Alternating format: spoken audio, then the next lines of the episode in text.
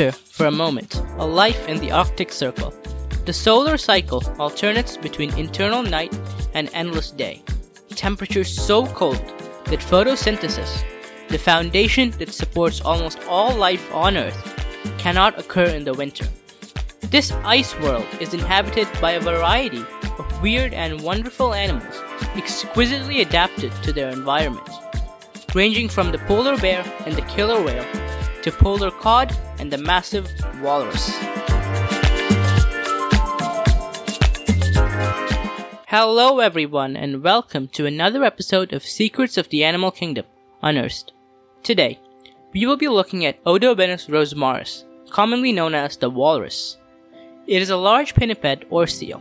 Males are about 880 to 1,557 kilograms in weight and 3.6 meters long, while females are slightly smaller.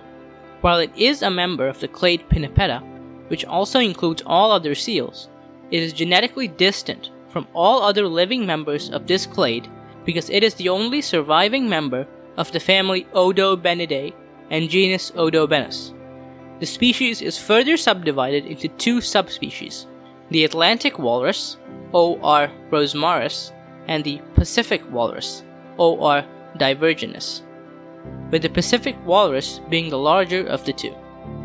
They are huge mammals with a brownish hide that turns more pinkish as they get older, with the males having more bumpy skin. They have little fur except for their whiskers, relying only on blubber for insulation from the Arctic weather. Walruses are found in a discontinuous range across the Arctic Circle. The Pacific walrus, which has a larger population, is found mostly near the Bering Sea, while the smaller population of Atlantic walrus is found in Greenland, northern Canada, and northern Siberia. The most distinctive feature of the walrus is its massive tusks, which are actually overgrown canine teeth. It is present in both males and females, but it is a bit thicker and longer in males, in which they can be over a meter long and 5 kilograms in weight. The tusks were initially thought to be used in feeding, by digging up mollusks and clams from the ocean floor. However, this is probably not true for two reasons.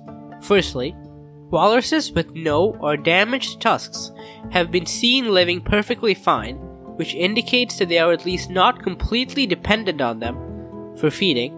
And secondly, the pattern of abrasion on the tusks indicates that they were being moved forward along the ocean floor. We will get back to this point about feeding later, but the tusks are primarily used for social behavior. Males use them in threat displays to other males. Males with larger tusks are usually more dominant than ones with smaller tusks. Actual fighting between individuals for dominance is limited. The males that are heavier and have larger tusks simply dominate the others with threat displays. This makes the walrus's tusks not too dissimilar in function and evolution to, say, the antlers of a deer. Another important function of the tusks is to help haul the weight of a walrus onto land or ice from the water. This is what leads to abrasion and sometimes breakage of the tusks. The walrus also uses its tusks to fight or to break through ice. Another distinctive facial feature of the walrus is its whiskers which are sensory organs used to feel for prey in deep and murky waters as they forage along the ocean floor. They seem to be pretty good at this task, being able to identify, quote, 3 mm thick sets of shapes down to a surface area of 0.4 cm square, according to one study. Walruses feed primarily on mollusks like clams but they are opportunistic generalists that will feed on a variety of small marine organisms like worms, snails, softshell crabs, amphipods, shrimp, sea cucumbers, tunicates, and even slow moving fishes, if possible. Most of their prey, as you can tell, is benthic, that is, they are found on the ocean floor. They embark on feeding trips that can last anywhere from a few days to a few weeks. A lot of their prey animals are buried under the ocean floor, so the walrus must plow through the sediments of the ocean floor to get its lunch. This behavior means that furrows, 40 meters long and 47 centimeters wide, are common in walrus territory. They seem to feed in one of three distinctive ways. They may use their whiskers to feel through the top layer of sediments for prey, while rooting through the ocean floor with their snouts like a pig, leaving the flippers to rest on the ocean floor. Second, they may use their flippers to propel water over the ocean floor, uncovering any prey that lies beneath. Or third, they may squirt water from their mouths to expose prey.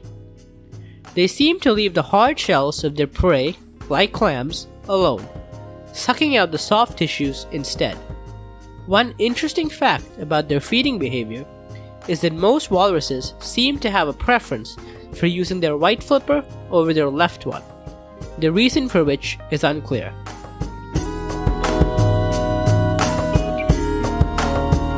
Despite their massive size, walruses are still not invulnerable to predation. The Arctic's top land predator, the polar bear, and its top marine hunter, the killer whale, both pose a significant threat to the walrus, although it does not seem to be a major part of the diets of either of these hunters. Adult walruses are rarely targeted due to their size and tusks, but calves are much more vulnerable. Orcas employ highly coordinated pack hunting to bring down walruses at minimal risk to the hunters themselves. They seem to surround and isolate an individual walrus before taking turns attacking and wearing it down before going in for the kill. However, very few orca hunts of walruses have been observed, probably because no one wants to study animals in negative 50 degrees weather.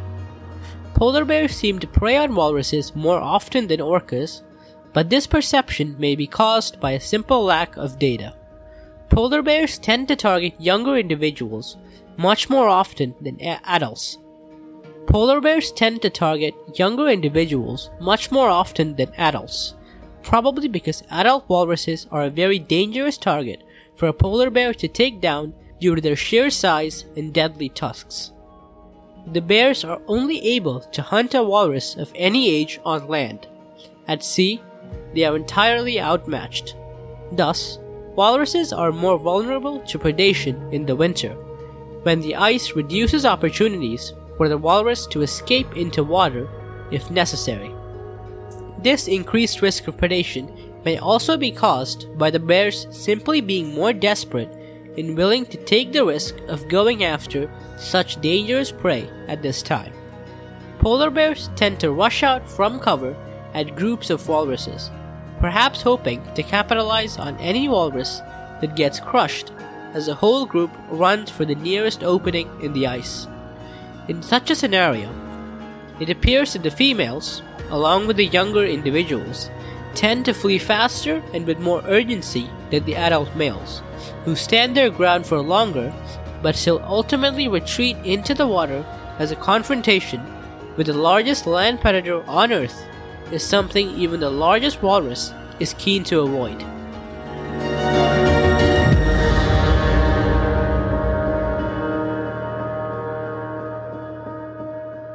Walruses are extremely social animals, forming congregations of up to several thousand individuals, both at land and at sea.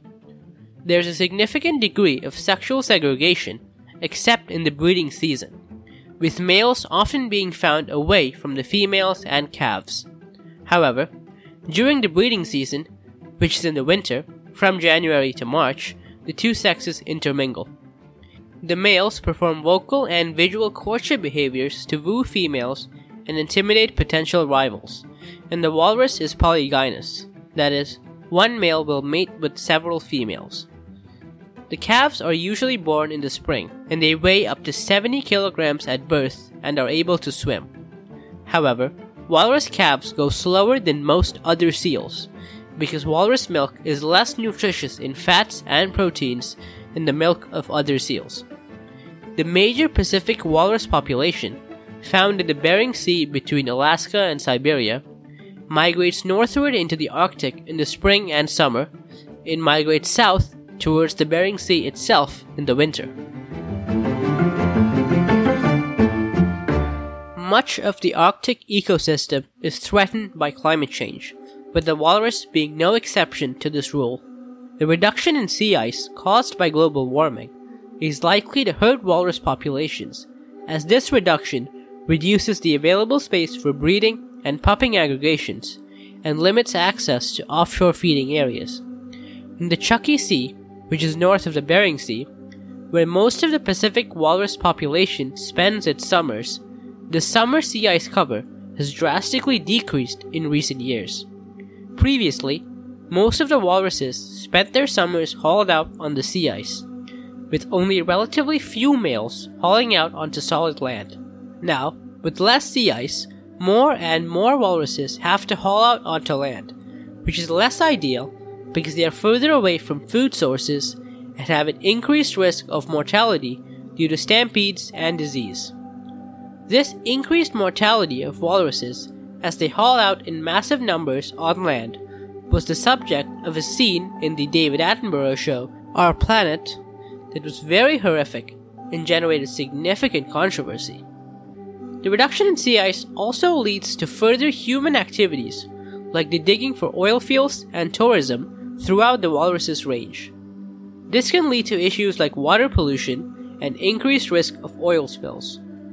While commercial hunting of the walrus used to be a major issue in the 19th and 18th centuries, it is now a protected species across its range, and only the indigenous people of the region which rely on the walrus for food and many other purposes, are allowed to hunt them. All of this means that the walrus is classified as vulnerable by the IUCN, with a shakily estimated population size of just over 200,000 individuals.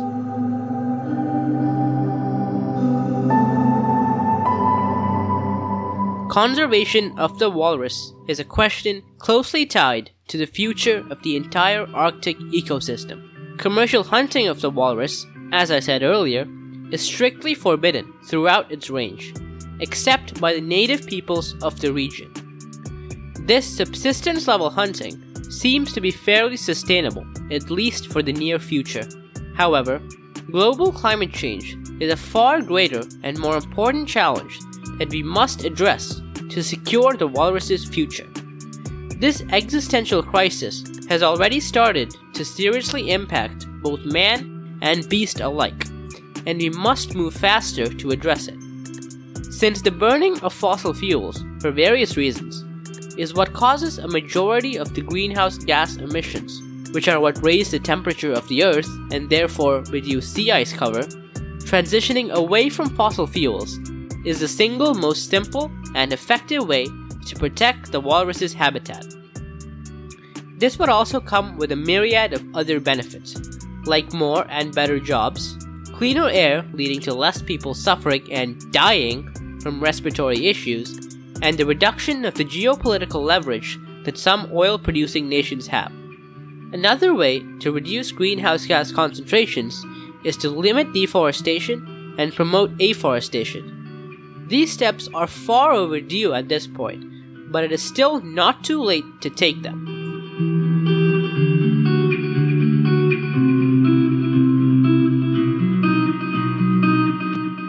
Walruses are a massive, scary, and sometimes goofy symbol of the Arctic ecosystem and the unique species that inhabit it.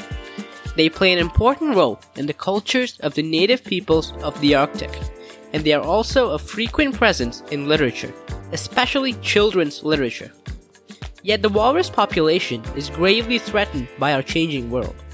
Their survival under the specter of climate change requires the collective action of all world players.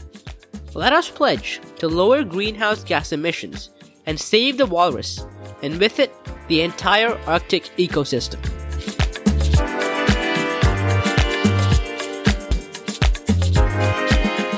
So, I really hope you found that video interesting. Do not forget to like and subscribe and share this podcast with your friends and family. I know you probably hear that a lot, but still, do it! And I'll see you next time.